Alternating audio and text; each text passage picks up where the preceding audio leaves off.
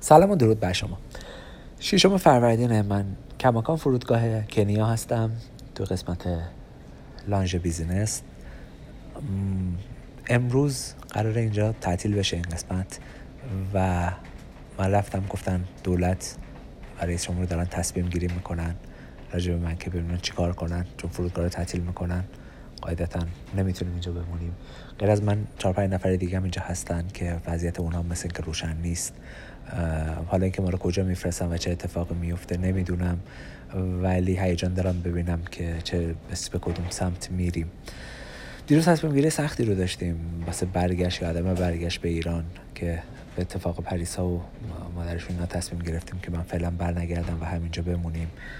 ایران موضوع خب برحال اصلا موضوع جذابی نیست کرونا خیلی جدیه. اصلا آمارهای اینجا با اونجا قابل قیاس نیست. توی کنیا صحبت 5 6 نفر ویروسه. توی ایران صحبت 25 هزار نفر. یعنی لحاظ اون این منطقه هم بخوایم در نظر بگیریم قاعدتا منطقه موندن اینجای من بیشتر از برگشتمه. شرایط اینجا شرایط خوبیه.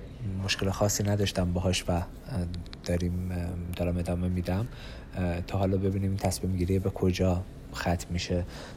خیلی خوشحالم از حسی که دارم نسبت به این فضای ناشناخته. یعنی در من بیشتر تولید هیجان می‌کنه که مشتاقم ببینم چی میشه چه اتفاقایی میفته من مثل که وسط یه داستانم یه داستان رو دارم زندگی می‌کنم و هیجان زندگی کردن در دل این داستان خیلی به من لذت میده. میریم ببینیم چی میشه. صبح رفتم با مسئولین صحبت کردم اینجا و گفتن که امروز تصمیم گیری می‌کنه دولتشون تصمیم گیری می‌کنه که وضعیت ما چیه و چه سرنوشتی رو خواهیم داشت. منم مشتاقم مشتاقم ببینم که چه اتفاقی خواهد افتاد. احتمالش هست که تستی رو بگیرن یا ما رو قرنطینه کنن بفرستن توی کشور یعنی خیلی سختگیری نداشته باشن به اون ویزا بدن و اجازه بدن که اینجا بمونیم. بعد ببینم چی میشه به چه ترتیبی پیش میره. تا روزهای بعد.